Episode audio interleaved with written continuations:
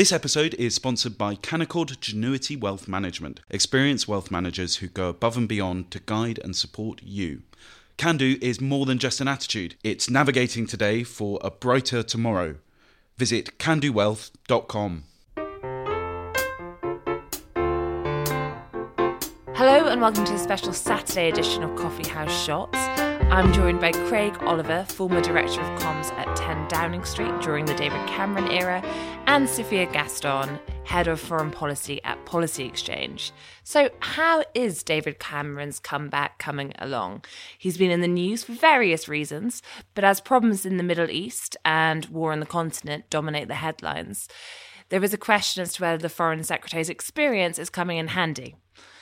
Sophia, just to start, when we look, I think, I suppose, at the past week, the strikes in the Middle East, David Cameron being front and centre in the media round at the weekend, is there a sense that the fact he has an experience being number 10 is meaning that he has more of an impact now, or is it a hindrance? I think in a deteriorating security environment like we're living in now, um, and particularly one where we have very constrained resources and so are having to make hard choices about all of our foreign policy decisions, I think the capacity to hit the ground running like he's been able to do has been really invaluable. There weren't that many people who would be able to come into that job really from day one, go straight into meetings with Jaishankar, calls with Blinken, and so on. And then obviously having to be on the ground in Ukraine and then the Middle East um, and dealing with the situation in the Red Sea. So I think, you know, his experience has certainly been a very useful asset here, as has his relationships. I think that's another really important part here. Of course, um, because Britain has been very staunch in its support for Israel after the um, horrendous October 7th terrorist attacks from Hamas, Cameron has actually come into that role with some pretty good relationships in the Middle East and the Gulf from his time as PM. And certainly that has helped um, being able to give a more kind of balanced impression to all of our different partners in the region. So I think on so many levels, his previous experience, but also his relationships, perhaps even more importantly, has been a real asset at this uh, really challenging time for foreign policy. Now, Craig, of course, you know David Cameron well in terms of how he works from your time in Downing Street. I suppose to some listeners, they may be wondering, does a change of personnel really make that much of a difference? As in, has anything been material different than if James Cleverly had stayed in the Foreign Office? Now that David Cameron is there, is there anything you can spot, or do you think it is pretty continuity in terms of the direction? No, I, I think it's been a huge difference. And I think that one of the things that we used to talk about uh, about an element of the prime minister's role was what we called flags, fireplaces, and flak jackets. And and there's a sense in which having somebody out there who's basically on the world stage, standing in front of the fireplace next to the flag, or in the flak jacket as he was in the picture on the Times today, it's basically he's a heavyweight that people want to see, they want to talk to. He can go in there, he can get open the door, and he also understands, as Sophia was saying, he's got a huge amount of experience. So I think on all levels, it's been a major success. We've actually been punching under our weight in the last few years in terms of um, foreign policy, and having somebody in that people want to talk to, and also is going to have some intelligent views, I think is is is a real bonus. And everything I hear from the Foreign Office is that they're actually delighted to have somebody who's got the capability to do that and is actually being seen at the forefront of foreign affairs.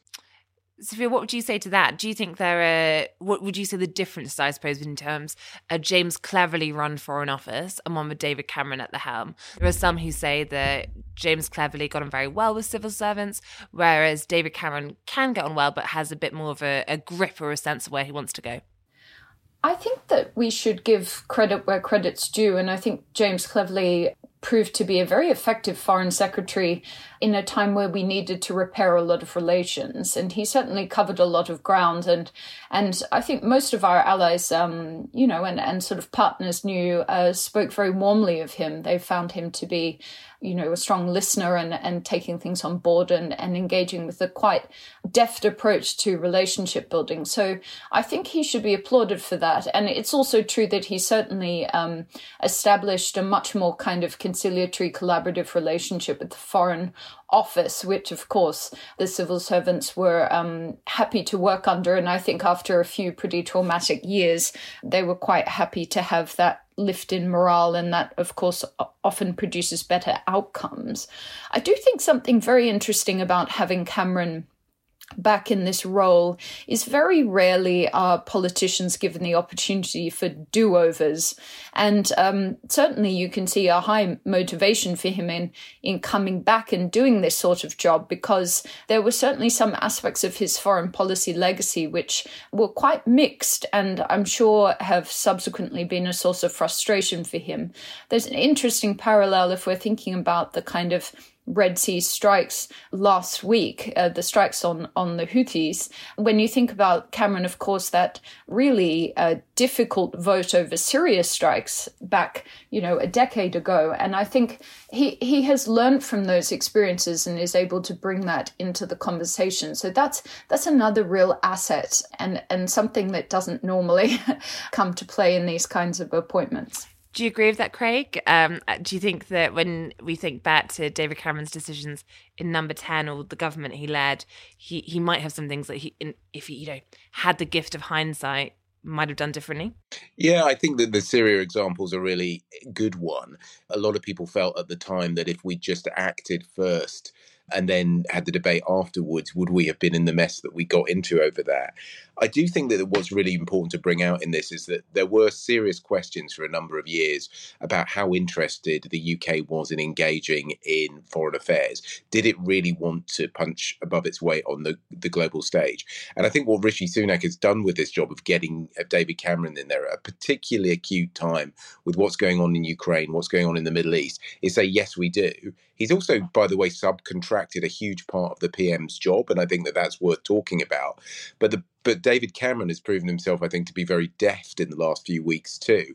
He's certainly underlined the fact that we need to keep going in Ukraine and that British support is there. But more interestingly, I think he's kept Israel on side and said, "Look, we fully support you." And what happened on October the seventh was absolutely appalling. But he's also been able to keep them on side while also saying, "Look, what you are doing in the Gaza Strip is not entirely acceptable and that actually that he's done that without there being a major blow up so it's pretty clear the british government is on israel's side but he's also been able to exert pressure and say look re- reduce some of the things that you're doing. Yes it does feel as though there's been a shift as craig says in terms of the uk approach to israel. Where still saying we support you but if you look at david cameron's language when he spoke at the foreign affairs select committee it feels as though he is becoming more of a critical friend one could say when it when it comes to their behaviour some tory MPs he's almost suggesting that he he's gone too far if you speak to a couple. I think that it's really the requirement of any kind of confident nation to be able to speak robustly with your friends and allies, even if you think that they are doing something um, that perhaps you wouldn't have chosen yourself. And I think that's why it's really important that we're having these conversations. And Britain is not alone in, in starting to raise some of these issues with Israel's leadership. And of course, we've seen a pretty astonishing rebuke from Benjamin Netanyahu of the two state solution option, um, which which I think very much is, is should be seen as a quite flagrant, you know, uh, departure from what the uh, very clearly stated American preference is here yet. So I think we're not alone in having concerns about how things are playing out here, and I think also we're not alone in uh, wondering what the longer term outlook is here, because the question of who governs both Israel and Gaza when this uh, defensive action has been completed is is becoming more closely into view. And i think uh, is something that we rightly have perspective and input on as do many of our other allies too. So i would expect us to see uh, uh, i would expect to see that we will continue to hold some feet to the fire here on this while of course maintaining that um, we do understand israel's uh, right to self-defense and Craig, finally, you mentioned um, this idea that David Cameron is taking on some of the prime ministerial workload, or at least helping ease the burden on Rishi Sunak. There are some rumours, obviously accounts do vary, that Rishi Sunak asked David Cameron to effectively be his prime minister abroad when he made him foreign secretary. What bits of the of the brief do you think David Cameron is doing to make life easier for Rishi Sunak? Well, I think there are two things. I mean, it's clearly a hugely important time in terms of foreign affairs. There is an awful lot going on, and having somebody of the caliber of David Cameron to be able to represent the UK on the world stage is clearly a big thing. The one thing I think a lot of people would have a question mark against Rishi Sunak having David Cameron as foreign secretary is look, you're going, you are in an election year, you're not doing well. One of the ways in which you can show that you are a strong leader is through foreign affairs and turning up and those flags, fireplaces, and flak jackets that I talked about. And what I think is interesting is I wonder if there is a bit of Rishi Sunak who looks at the front pages of national newspapers, which regularly now have a picture of David Cameron with a world leader or in an international hotspot, and thinks, am I uh, subcontracting this out and allowing that to sort of fritter away, that aspect of me being prime minister to fritter away? And I think it's a really interesting question because I think he needs to persuade people. You know, not that just that he's delivering domestically, that's the most important thing, but also that he is capable of being a statesman on the world stage.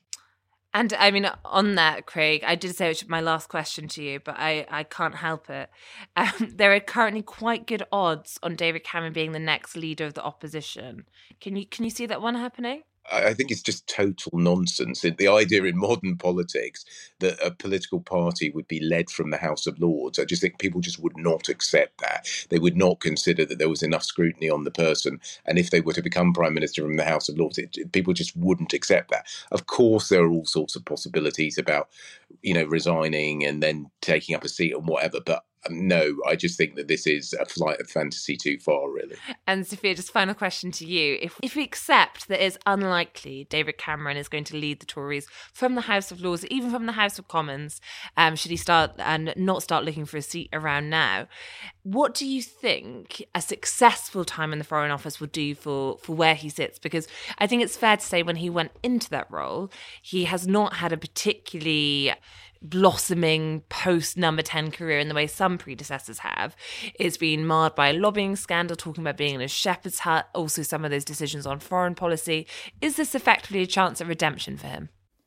I think it is a chance of redemption. I think more importantly, it's a chance of through through this role, he will be able to rewrite the ending of his story on foreign policy, uh, show that he too has been through a kind of learning experience on all of those issues, and that he's been able to apply them to produce outcomes that hopefully will stand the test of time.